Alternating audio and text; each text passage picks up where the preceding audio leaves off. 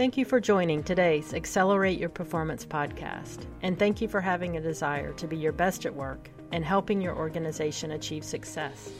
This podcast focuses on tactical actions to improve workplace culture, and these tactics align to our nine principles for organizational excellence.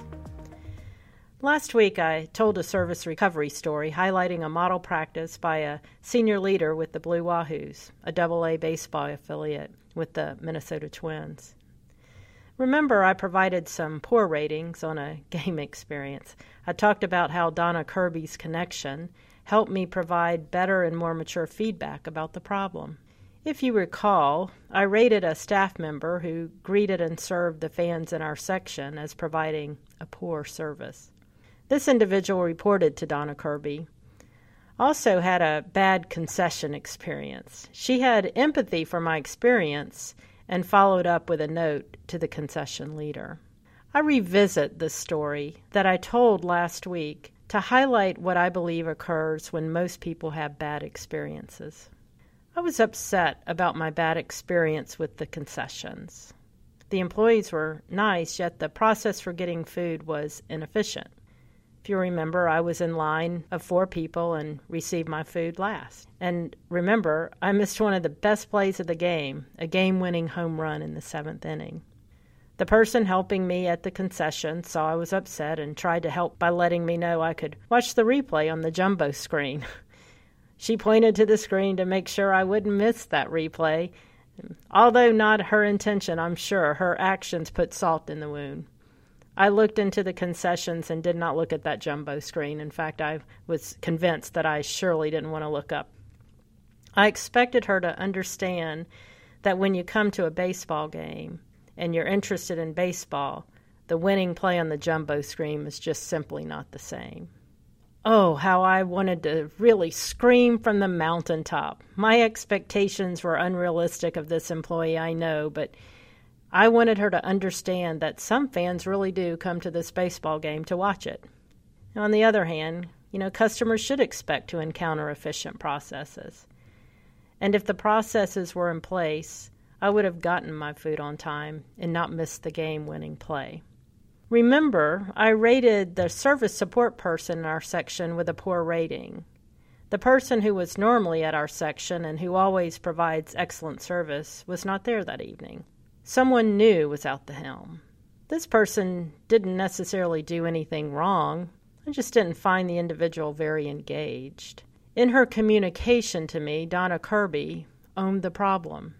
She mentioned that she had assigned a new person to a section where long term season ticket fans sat. And she communicated that he was really nervous as a new employee. And she's the one that made the mistake with placing him in that section as someone new and inexperienced. Now let's turn back to my ratings for a minute. My ratings were influenced by the concession experience. My experience with the section greeter was not really poor. The negative concession experience just simply angered me. That set me up for thinking, now everything seems bad. I'm thinking, where's Bob? Why do we have someone new? Why can't that person be like Bob? And then I thought, at least the Wahoos won. Yeah, but who cares? I missed the best play of the game. As you can see, my response was not quite a mature one. My rating was not very fair to someone new, and he really didn't do that bad of a job. What's my point? Organizational teams are not siloed. One bad experience with a team member can have consequences for others.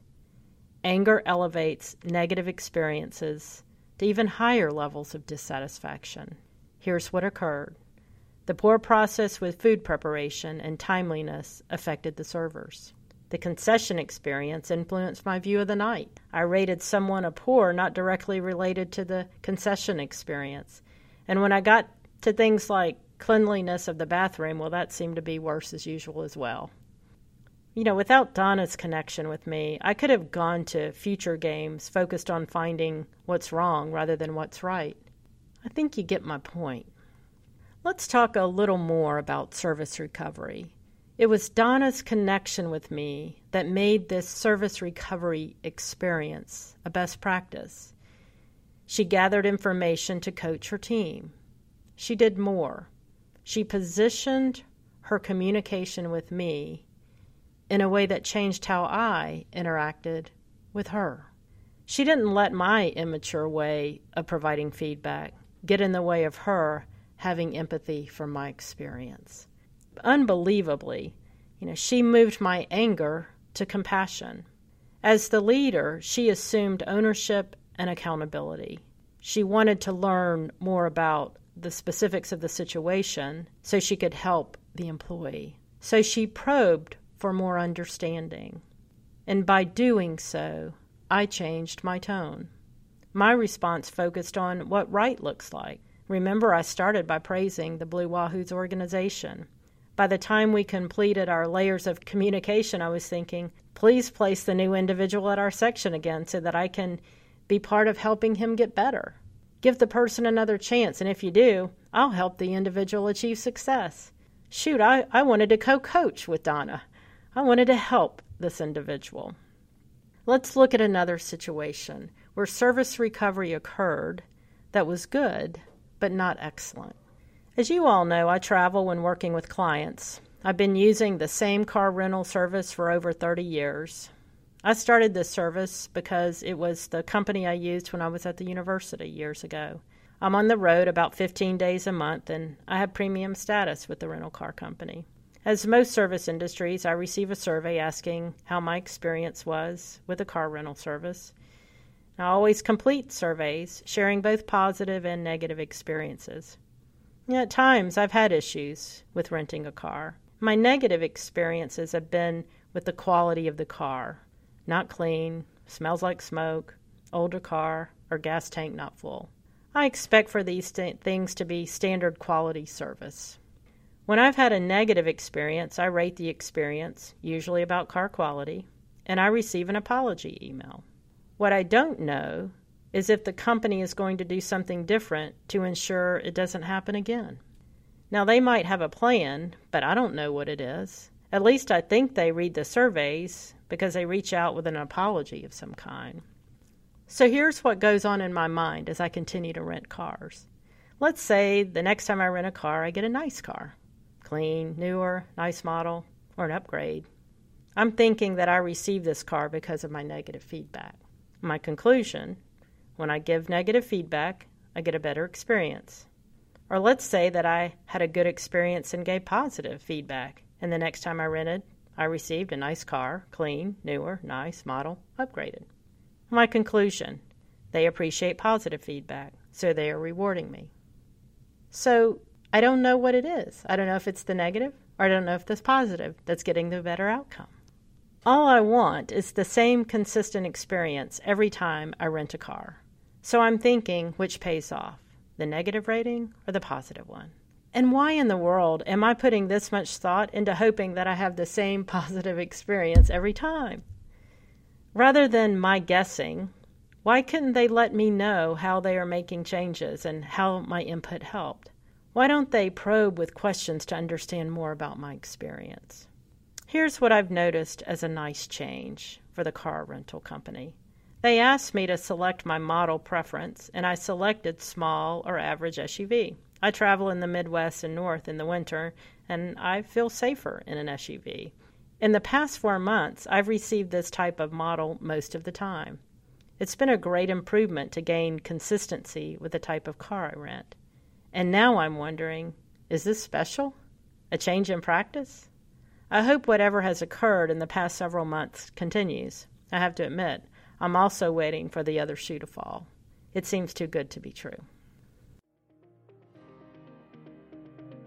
Join Studer Education, our partners, and me at What's Right in Education on July 30th and 31st. Learn with teams from around the country who are deeply engaged in key transformational processes. These are leaders who are creating better cultures, successfully implementing change, and unleashing results. We explore behaviors that erode culture and learn how to shift our collective mindset of continuous improvement. You can learn more at studereducation.com forward slash WRI. E. Here's another example of service recovery that doesn't have the same outcome as Donna Kirby's approach. I stay in the same hotel in a city where I travel every four to six weeks, and now I use my digital key to get in the door. There's one person in particular who has greeted me positively for years. He's one of my favorite hotel professionals. I'm a diamond member with this chain. He always treats me like one. The last time I traveled to the hotel, I brought my dog Hannah with me. She had been to this hotel on several occasions, and I stay on the first floor to make it, make it easy to navigate. Hannah's a 10 pound, 17 year old dachshund, so it's pretty easy to get around with her. When I arrived, I used my digital key to enter the side door of the hotel. When we arrived in the afternoon and settled in the room, I then made a quick run to the hotel desk to get my gift of water and a snack. After getting settled, Hannah and I took a, a walk. At the conclusion of our walk, we entered the hotel to greet everyone. The same person who gave me the water and snack said to me, I didn't realize you had a dog. And with great pride, I said, oh, I said, yes, this is Hannah, and introduced Hannah to everyone. After the visit and when re- reviewing my e receipt, I noticed it being higher than normal and saw that $75 had been added to my bill for a pet fee. I make my hotel room reservations on my app and followed my standard process that I and that I didn't include the pet fee. The money was not the issue for me. The way the amount was attached to my bill was the issue. I realized I needed to pay for her to stay, and I was okay with that. I just wish someone would have connected with me with a note or in person. I was because I was thinking that individual thought I was trying to hide her so I wouldn't have to pay. So I was a little embarrassed about the situation. When I received the survey, I provided the feedback in a nice way. I was not disputing that I owed money for her to be in the hotel. I expressed I would have appreciated the hotel professional talking with me and letting me know she was adding it to my bill rather than me being surprised. I continued to write that I was not disputing the charge. Rather, I found the approach disrespectful to someone who was a frequent customer of that hotel and that chain. I received an email back from the manager. She apologized and removed the $75 from my bill. She welcomed both of us back to the hotel, and she recognized the hotel professional I adored that was a stellar employee. That was a relief because I was afraid he had left the company. This is the natural way that service recovery occurs give you a prize, refund your money, etc. And this is better than no service recovery at all. So I rate this a good service recovery. In fact, with managing up Nick and inviting both me and Hannah back to the hotel, this may be very good customer service. Donna Kirby with the Blue Wahoos, on the other hand, provided excellent service recovery. What made the difference? Donna wanted to learn more about the experience so that she could coach an employee and others on her team to be better. By taking this approach, I changed my approach with the Blue Wahoo support person. When I walked into the hotel and I see that person who charged the $75, I still see her as a problem. And who knows, she may have been asked to do it by her boss. Donna's approach helped me feel good about employees she shifted the ownership from the employee to the leader. As leaders, we help our company, the company brand, and most of all, our employees, when we shift the responsibility from the employee to leaders when recovering from poor service. If the employee that Donna supervises doesn't improve over time with coaching, that employee will no longer be part of the Blue Wahoos organization. That too is Donna's responsibility. I have confidence that Donna provides the best support for her employees and that the mistake will not occur again at the Wahoos game. I don't have that same feeling about the hotel. I've been loyal to this brand over the years. I tend to stay in two different brands of hotels and have been committed to this one brand for many years. That's changing this year, not just because of this experience, but multiple negative experiences over the past year. I've shifted my hotel preference and the pattern shows on my number of declining stays. And guess what? No one has reached out to ask why the number of stays is declining. I know I'm one of a million customers they encounter, but excellent service recovery means every person's experience counts every time. As I've reflected on my experience as a customer and watched Donna Kirby's best practices, I've learned from her. Last year, we had a partner organization with a new executive leader who has excellent qualities. the right passion and skills. We started working with him as he became a new executive. I had several conversations with him and realized we were not quite hitting the mark. During our conversations, the executive was kind and cordial and didn't want me to rock the boat. As the leader, I didn't apply the best practice that Donna Kirby has hardwired. What I failed to do is deeply probe on incident specific examples that could help me share information with our coaching consultant team to help them learn, gain insight, and advance their skills. I also fell into the trap of offering more services to make up for not meeting the needs. Offering more services with customers makes us feel better, not the customer. Donna Kirby is focused on preparing her team to consistently offer excellent service to customers. Learning from Donna Kirby, I understand the value of one, owning the dissatisfaction and letting the client know I want to learn more to help our team get better. Two, gaining specific incident focused feedback to help our teams improve. Three, letting the customer know the changes we are making to keep this from occurring again. And four, recognizing people in our team when we hear specific positive examples. Last week, I suggested that you reflect on and identify a time when you didn't provide excellent service. This week, let's take one more step. What would you do differently to provide excellent service? Write a redo note where you take ownership as the person who provided subpar service or was a leader of a team that did so. Gain incident specific feedback. Let the customer know how you will use that feedback to help improve your team. Let the customer know the changes you'll make to keep the incident from occurring again. And recognize someone who customers identify as offering great service.